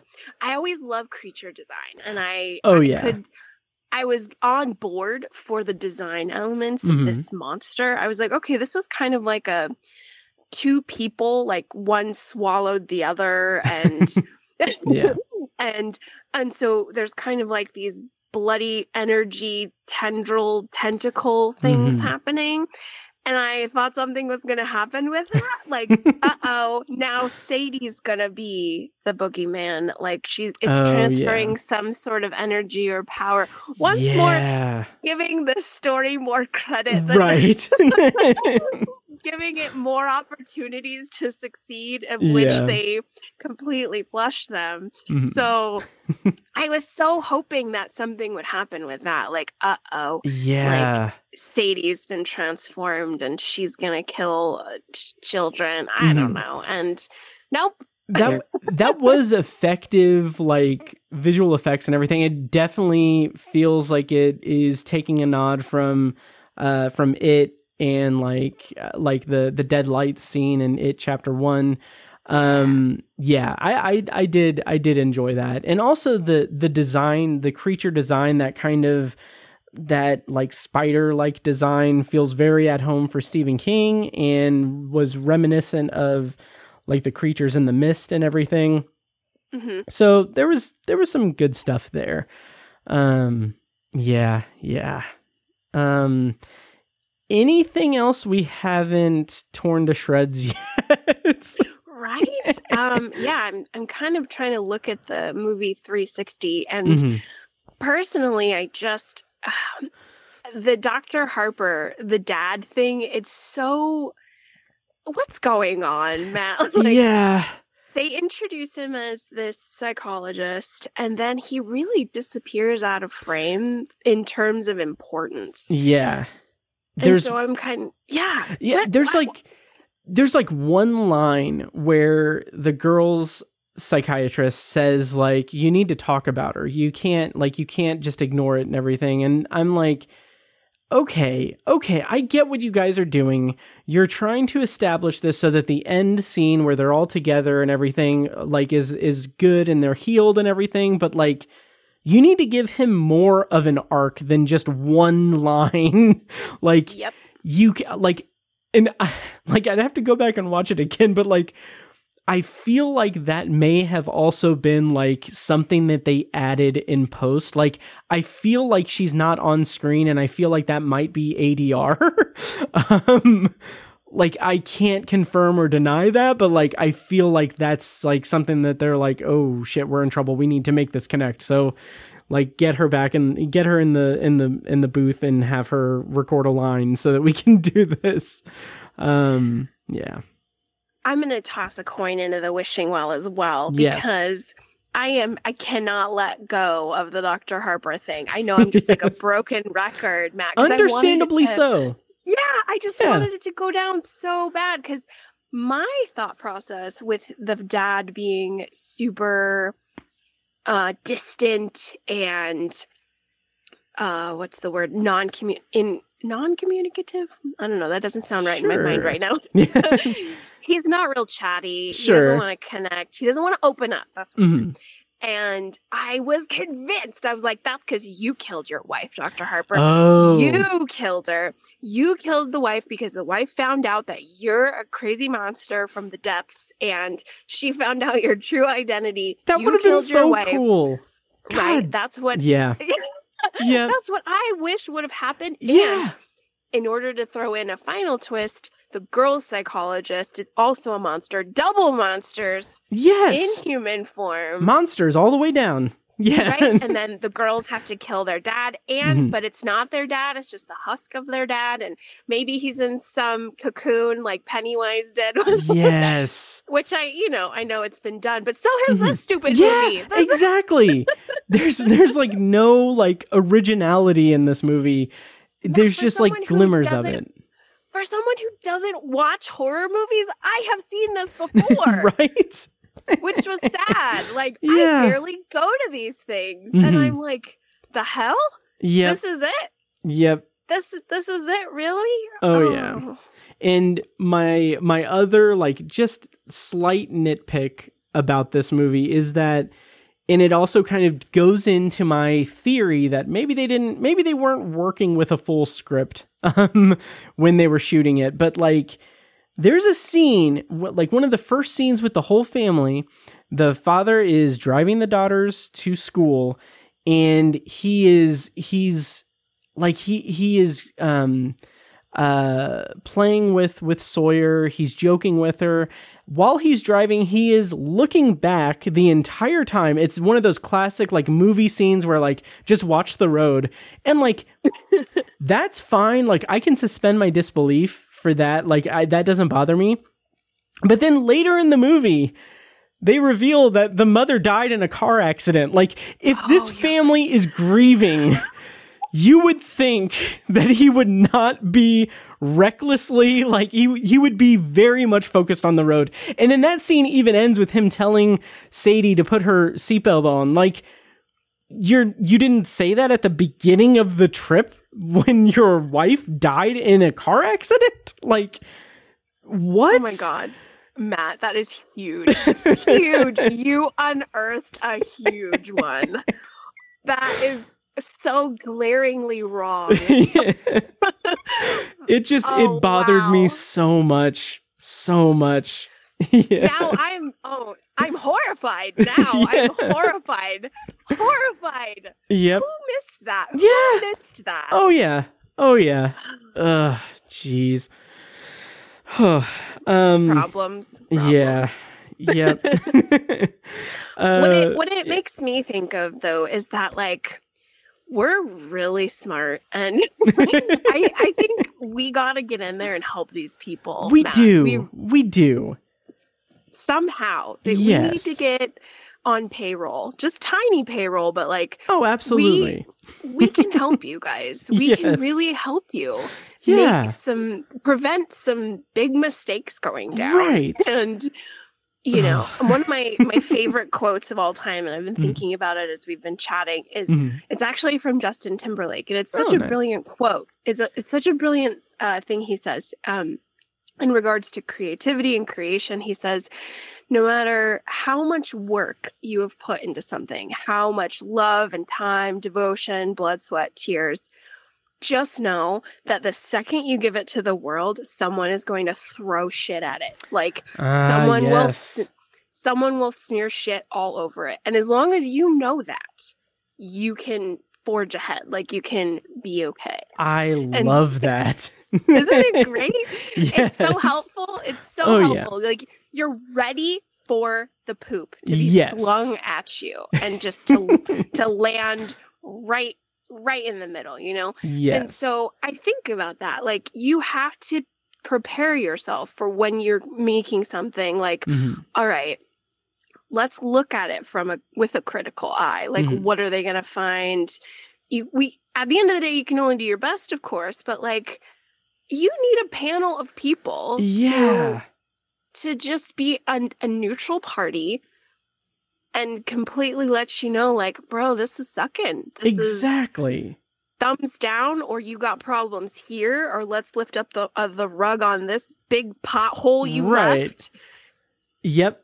Yep. It's just it's it's like there are easy fixes in this movie that just it just seems like they just were just lazy with it. It was just lazy and uh, I don't know. It it makes it so it makes me so confused as to why they like because the movie uh, overall like i i rated it two and a half stars out of five on letterboxd. Follow me on letterboxd letterboxd.com slash obsessive viewer. Um but uh i rated two and a half stars which is you know middle. It's it's right in the middle. Um but there was so much potential that could have could have made it stand out but it just it just didn't. So, Rob Savage, if you're listening, we're sorry for slinging shit at you, but it's just, you know, it's it's it is what it is. if you are smart, which I'm sure you are, Robert, um, please take this and learn and grow. Yes. And you know, this is not us being petty. This is we are huge fans Mhm. of film and of Stephen King. Yes. And there were just opportunities where you could have made different choices. So next time, make Yes. better choices. And Yes. you know, you're gonna be happy, we're gonna be happy. This is for you, dude. I want to say that he I should have looked this up, but I want to say that he recently said um like I think someone like on the on the um marketing circuit and everything or the marketing push for the movie someone asked him uh the the quintessential question for anyone adapting king uh what would you want to adapt next what would you want to make uh next and he said and like my feelings about this movie notwithstanding uh he would want to make a new adaptation of the langoliers uh Ooh. which could be interesting just in general like like that is that is just uh, a, a good thought but like hmm, yeah I'm into it. I'm into any attempts, Mhm. Robert. But um here's the thing. You you better go hard. Like you Yes. gotta you gotta bring it with Langoliers Yeah. because that is a huge novella. It's a Mhm. big one. It's like this close to being a novel. Yeah. There's a zillion characters. There's a lot of stuff going down. It's super sci-fi Mhm. you got a psychic child in there you've got ugh, and it's wild so i know um i was talking to um another constant reader buddy um Nice. Uh dave mccracken from the stephen kingdom and yes he would he wanted to do langoliers as well and he said from a budget standpoint you could save a ton of cash he's like you're you're just filming in like a little airplane, Mhm. couple rows of airplane seats. You could probably really do that on a budget, which yeah would be good. Oh, but yeah. you need to go hard and you need to go dark to make Langoliers successful. Yes. Yeah, and and there is so much like wild stuff in that that that takes that would that would really need a someone who's not going to be my assumption of this movie is that is that there's a lot of studio interference or there is there is a playbook that was required or heavily implied that he needed to follow to be like backed by the studio.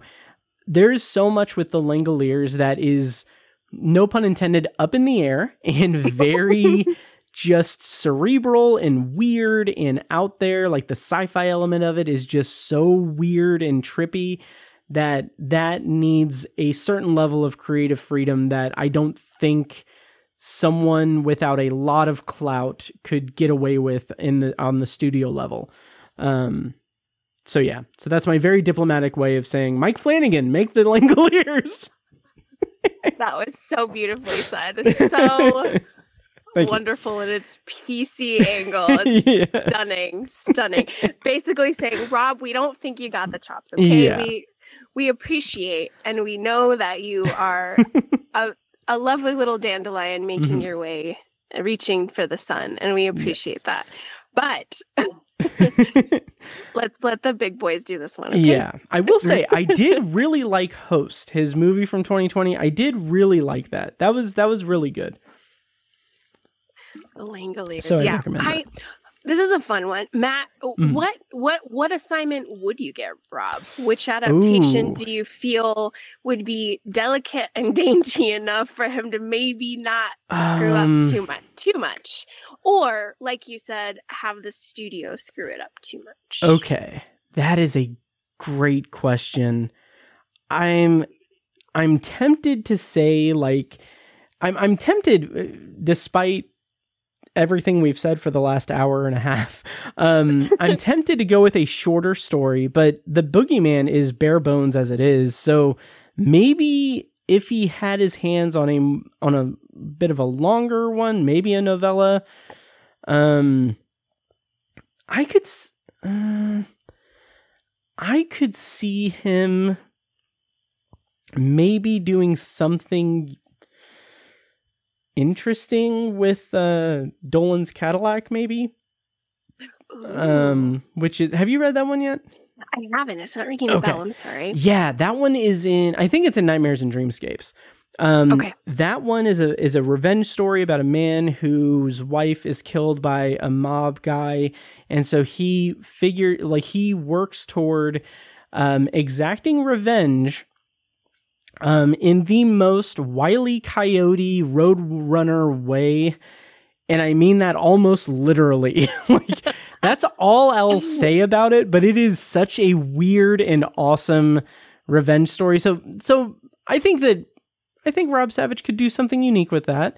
Um, yeah. Or if he wants to go more supernatural, uh, maybe, um, something like you know they you uh, you know they got a hell of a band i think is the title um the the couple the wayward travelers that go into a uh a town and that might also be nightmares and dreamscape so you may not have read that one uh but It's not ringing a bell. okay uh It it's a good, good, one though. yeah it's a really good one I'm Um, excited. yeah, yeah. I really recommend Nightmares and Dreamscapes if that is in that one because that is a very good collection. But of course, still wholly recommend Night Shift. I'm very, very excited to hear what you think of that collection. oh, it's gonna um, happen. It's yeah. gonna happen. awesome. Right as you were uh, speaking, I was thinking in regards to what I would like to give Mhm. Rob. And I think that I saw a lot of strength with the female casting of Sawyer and Sadie. Mhm. And so I would like to take away his ability to go so heavy on the CGI for Supernatural and just really have him write a bomb script and get a killer actress for the gingerbread girl. Ooh, oh yes. I would like to see him really, that. really like put the knife to the cutting board there and get a great actress and uh, give us a full on adrenaline thrill ride. And yes. let's see how you do. Let's see how you do it. I I like that. I like that. Yep. Um yeah, all right. Well, you've got your assignment, Rob. Um and Mike Flanagan, if you're listening, you've got your assignments too. Like you can do whatever you want. Um like totally Just, fine. Just don't stop. Just Yeah. make everything. Exactly. All right. So that's our review of the Boogeyman. Um any parting thoughts if if you if you were one to do a rating system out of five stars how would you rate it if you want to give a star amount uh to a rating Yeah, I think you were dead on with two and a half, Matt. And I think it's generous, but at the same time, it's also a little bit of a reprimand. And I Yeah. I respect that and I agree wholeheartedly. So I think I will also cast a vote for two and a half stars. nice nice well same here so uh check out the boogeyman in theaters. Um i'm sure it'll hit Or- hulu. Yes exactly. Or you can, you know, save a couple bucks and Right. wait. yes. That is yeah. Yep uh absolutely so since the boogeyman is a pretty loose adaptation of stephen king uh i had asked you kim to pick a story for us to kind of wind down the show and talk about a a, a short story of stephen king's. And you chose the uh, short story "The Man in the Black Suit," uh, which was originally published in the Halloween edition, uh, Halloween 1994 edition of the New Yorker on October 31st, of course. Um, and it was then collected in 2002's Everything's Eventual. Um, the a little bit of the premise I have is set in the fictional town of Motton, Maine. The man in the black suit recounts the tale of Gary, a nine-year-old boy whose brother died not long ago due to a bee sting. One day, Gary goes out fishing and falls asleep. When he awakens, he's startled to discover a bee sitting on the edge of his nose, and then other uh, devilish shenanigans ensue. Um, Kim, I know that you are a very big fan of this story. Um, do you want to give us uh, your thoughts? We're we're we're gonna go full spoilers, so if you haven't read this story, go read it, come back. Uh, but we're just gonna go full spoilers ahead. Uh, Kim, what's your history with this story, and what what made you choose it? okay, so firstly, Matt, H, thank you so, so, so, so, so much that I could choose this story and talk about it on your show because I'm in love with it. So, me- mega, mega thanks for that. I first read this when I was just getting the podcast off the ground in 2020 nice. and wanted to get a short story collection going. And I just opened up Everything's Eventual, and it's one of the first stories.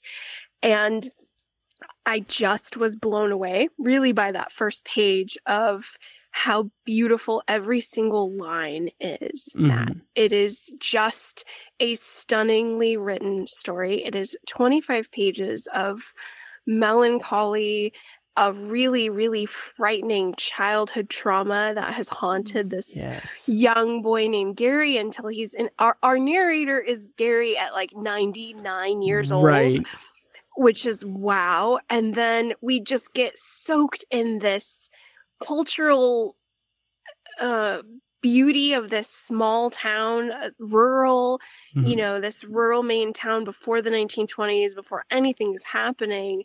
And this young boy's traumatic afternoon when he yes. just went to go catch some fish by himself. And my God, Matt, every line of this story is beautiful. Every single line is stunning. It really, it really freaking is. And like, as much as I have loved dabbling with other fiction, other horror and thriller fiction writers recently, and I've I've read a lot of good stuff and everything, just the character work of Stephen King. Like when you when you get away from Stephen King for a little bit and then come back to him and you read something that even you've already read. Like I read this before a couple of years ago and like rereading it, it just it just smacks you in the face with how real everything is. Like he is telling a story about a kid in like 1914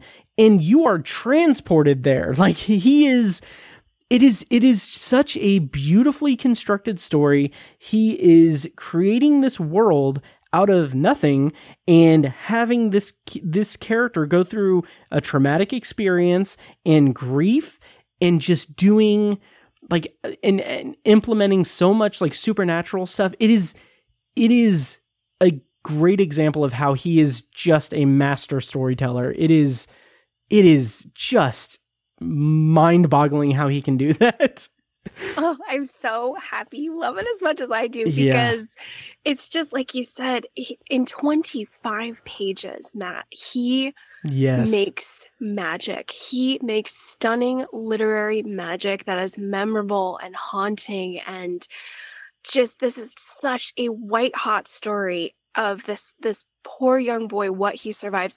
But also the man in the black suit is oh, terrifying. oh absolutely. And it, it is it is such an interest like seeing like the manipulative devil character in fiction is is always like it's always like insane. It's always scary and everything. And having the man in the black suit like really really just go for Gary's grief, his fears. Like he is in the shadow of his brother dying from a bee sting and the man in the black suit is just telling him, "Yeah, your mother's dead and it was a bee and everything." And just like working through that is just the torment of that in the way that it's a reflection of Gary's like grief and his wounds of of losing his his brother is like you said, 25 pages. That is insane. It's Insane. nuts. And to build upon that memory you were referencing, or not memory, but that part in the story where he tells Gary, like, yeah, your your mom's like dead right now. The other part that haunts me to my soul, Matt, is he says something along the lines of like, well, now that your mother's gone, your dad's gonna want to stick it somewhere warm. Yes. And oh my next. god. I'm like, oh my Yes. Oh my god. That that I had forgotten about that and I was just like I it, it is it's horrifying. It is and it is so it's horrifying. That's like that's the Right? escalation of that because he is he's telling Gary like he's just like he is being this like manipulative mischievous devil person and then it goes he like cranks it up to 11 yes. to just really hammer home the fear and the torment and it is it uh, it's so it's so well written and disgusting and horrifying it is uh it's um, it's incredible it's incredible It really, it really is. He just hits Yeah. the gas when you're already really nervous for Gary. yes Because the, like you said, the physical description of the man in the black suit is like startling. yes Startling. Everybody, like this guy is creep town. yep And, and then when he starts to speak, and then what he, so unsettling, so yes disarming, so unsettling. And then just the graphic adult horror that he yeah I don't think Gary understood it all at the time, Mhm. but it makes so much sense that like our narrator at the age of 99 is saying like I have thought about this in my nightmares every day since I was a child. jesus yeah Right? yeah absolutely it is uh it is it is horrific and and just so, so well done. Like the description of the man in the black suit like i think i don't know verbatim what it is but uh he refers he says that it looks like his his insides are on fire or something like that. And i was just like that is so vivid.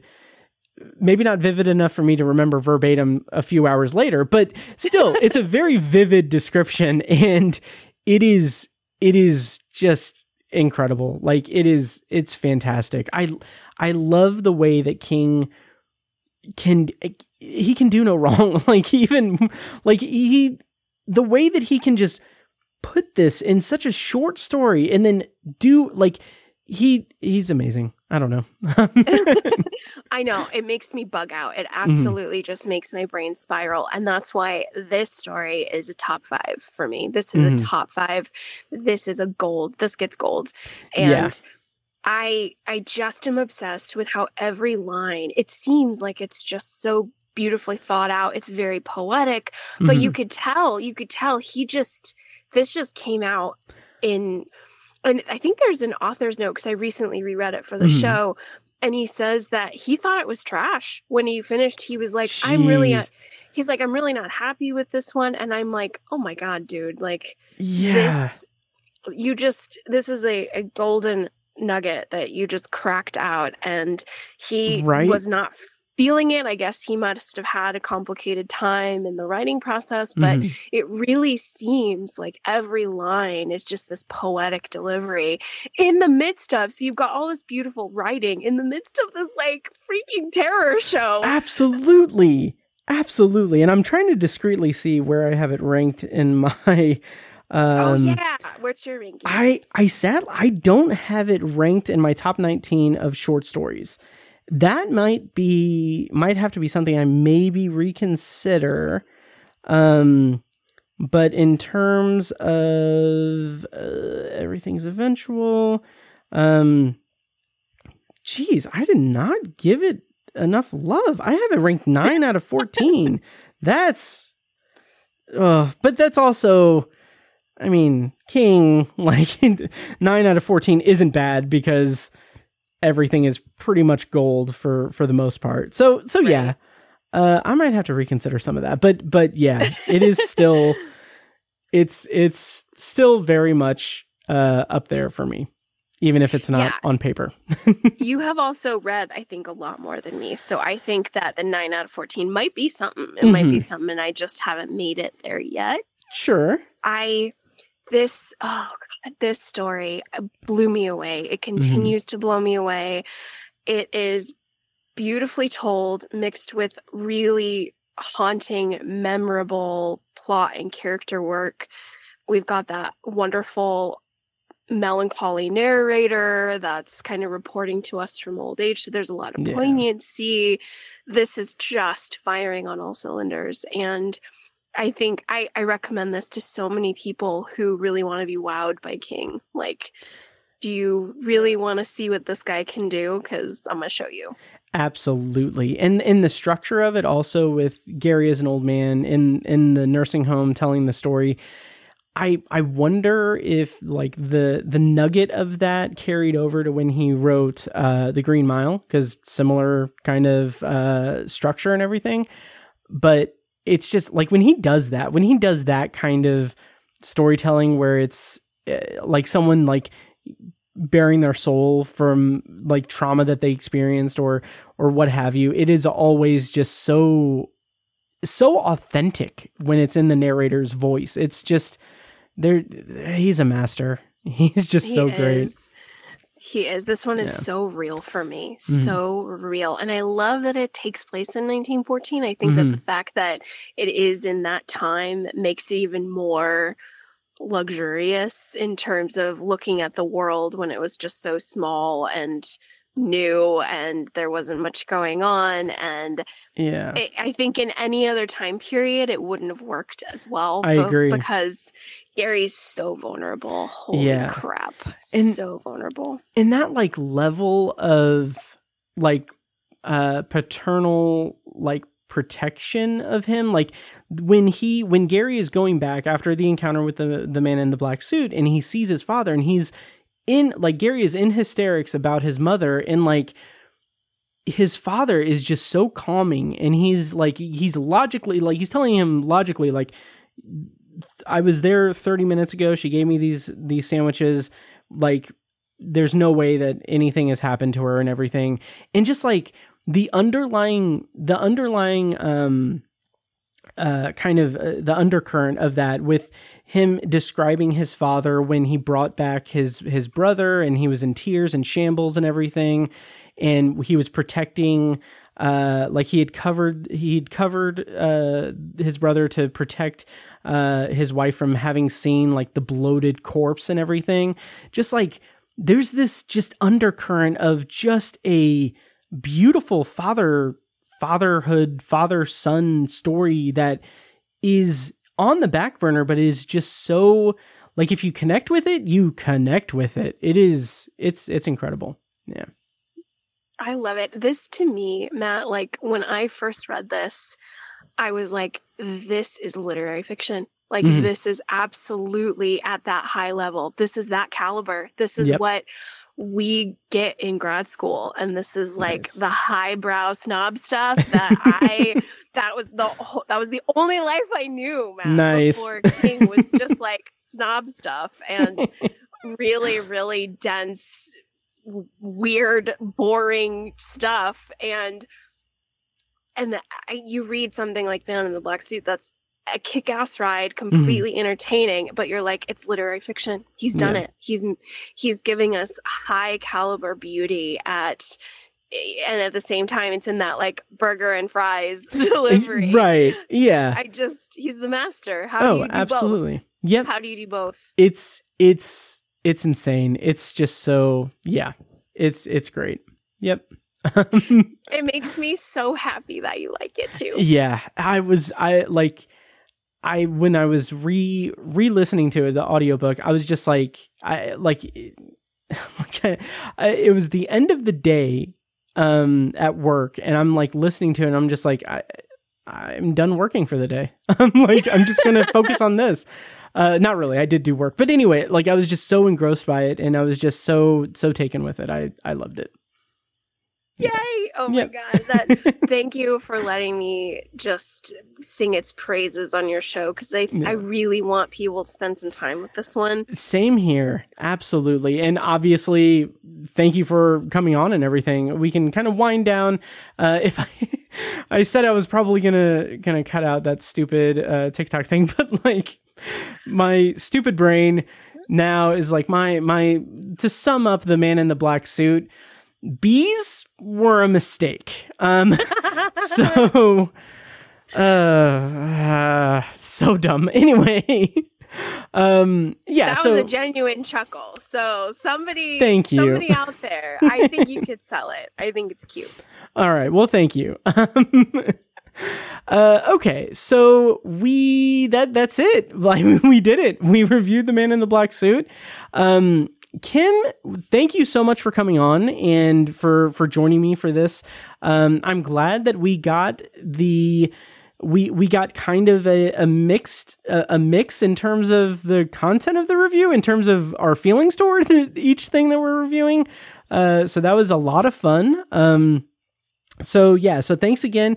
And could you tell people like where they can find you online, all your socials, and uh, what's what's to come on the year of underrated Stephen King? Ooh, thank you so much once more, Matt. I love it here. I could talk to you for five more hours if we both didn't have to like sleep and work and do these things. Same. and what a joy it was to come full circle with the boogeyman, do the night shift story, do the film adaptation. Oh man, I want to sign up for all of those. I want to do all the all the 360s with you. nice. So it's just such a joy getting to share my love of King with you. So thank you so much for letting me be a guest. It's as as frequently as I have. Absolutely. Anytime. I, I feel like I'm just always busting in on the party, being like, "Oh, I'm here." Not at all. You are fully welcome anytime. Um, and yeah, so we're yeah. the show is uh, i want to say we're on all the major platforms but if you need any assistance you can reach out on instagram and twitter i think for twitter it's underrated sk pod it should be something similar for instagram. I'm drawing a blank. Uh, or if you want to go old school and meet me in the middle you can write me at underratedsk at gmail. Because i'm a teacher i am frequently hourly every 15 minutes checking emails to respond to students. So i will i would love to hear from you guys and and uh yeah see your learn your thoughts about the show or if i've made an egregious error on one of the novels i really want to remedy that because i i made a i made some boo-boos man i've made some some faux pas. Um i was saying cuthbert's name wrong for a good whole episode. To be fair, that is there there is some like uh gray area there. I think one of the narrators refers to him as Cuthbert, the other narrator refers to him as Cuthbert. So that you're you're you're totally fine there. That's good. That's good because I was like, I was gonna pass out. I was like, oh, that is a that is a huge sin committed. Um, but yeah, we are uh, everywhere as as everywhere as we can be. We are not on TikTok. I, Mm, I'm enjoying yeah. TikTok, but the show is not on TikTok.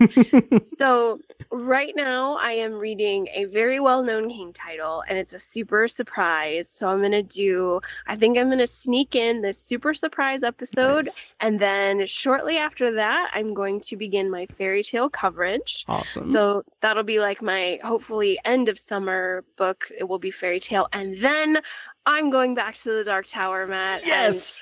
I Yes. am rejoining Roland and the quartet, but um I'm doing a little diff and I I'm gonna I'm gonna go to Wind Through the Keyhole. Nice. Nice. Yeah. Okay. Yeah. Awesome. So I, I want to spend some time in the uh wizard and glass zone just a little longer. totally so- understandable. Yes. Yes. Yeah. So I'm- that's the yeah. plan. I'm very excited for you. I'm very very excited. So, Yep. yeah. My hope is is that after Wind Through the Keyhole, I can get on track with some night shift stuff because that should be spooky Nice. time. Oh yeah. Should be spooky time. So I would like to do some night shift coverage if possible. Or I I don't know. I'm really feeling some vampires, so Mhm. I might I might have to do a Salem's Lot reread because it's calling my name. That Maybe. yes. I know. it'd so yeah. I yeah, yep. Yep. I I think you know, so Salem's Lot is a book that I have kind of a mixed feelings toward and everything. I would say definitely pl- I would actually say please do that. Cool. like maybe okay. after Wind Through the Keyhole and like I cuz cuz I would love to get your read on it and uh and give me an excuse to read it read it as well. Uh, reread it for like the Yay! upteenth time. So yeah.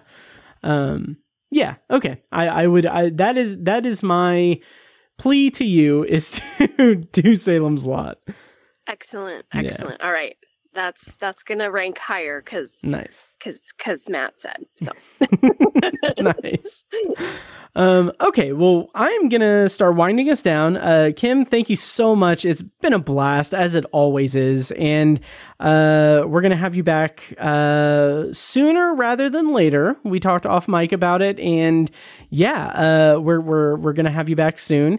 Um, once again, you can find us at Tower Junkies all over the internet, Tower Junkies Pod, uh, and also at TowerJunkiesPod.com. Once again, please consider contributing to the or con- joining the Patreon uh, that we do, um, doing weekly uh, Stephen King read along reviews of all the Holly Gibney stories. I also have a massive, massive backlog of short story collection reviews and um, Stephen King commentary tracks. Just a ton of stuff. Patreon.com slash obsessive viewer. There is a special $4 uh, tier that is just for Stephen King content. But if you want to do more, then you know you also get access to a bunch of other stuff, including read along reviews of the Expanse series, a sci fi series by James S. A. Corey, where I'm going book by book, six parts for each book, a nine book series all this year. So uh, check that out, patreon.com slash obsessive viewer. I'm going to start playing this out. Thank you once again, Kim, for joining me. Uh, this has been a blast and can't wait to talk to you more. Um, and hopefully next time the the movie's better. so yeah, Thanks for being my Stephen King bestie. of course, always. So all right, well thank you guys so much for listening and I'll see you in the next episode.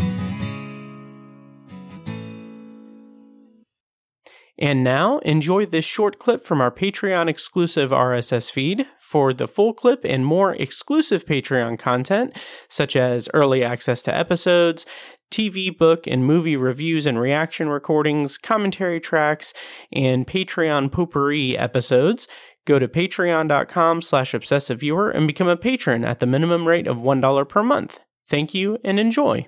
And then this third section just brings it to a head in such a satisfying way that, again, isn't necessarily contingent on that buildup. That buildup felt more organic than than it would have felt like cinematic. Like it it feels like the book is organically bringing these characters together, intersecting them, putting them uh, putting them into a precarious situation, putting Pete into danger without him realizing that he's in danger until it's almost too late but it's in an it's in an organic way. It's not like it's like even to even to kind of bring up King's penchant for um for putting to putting uh tense moments into like foreshadowing, like putting foreshadowing into tense moments. This podcast was edited and produced by Matt Hurt and presented by ObsessiveViewer.com. You can find links to all of our shows at ObsessiveViewer.com slash podcasts. For exclusive bonus content, including reviews, commentaries, and B-roll episodes, you can subscribe to our Patreon at patreon.com slash obsessiveviewer.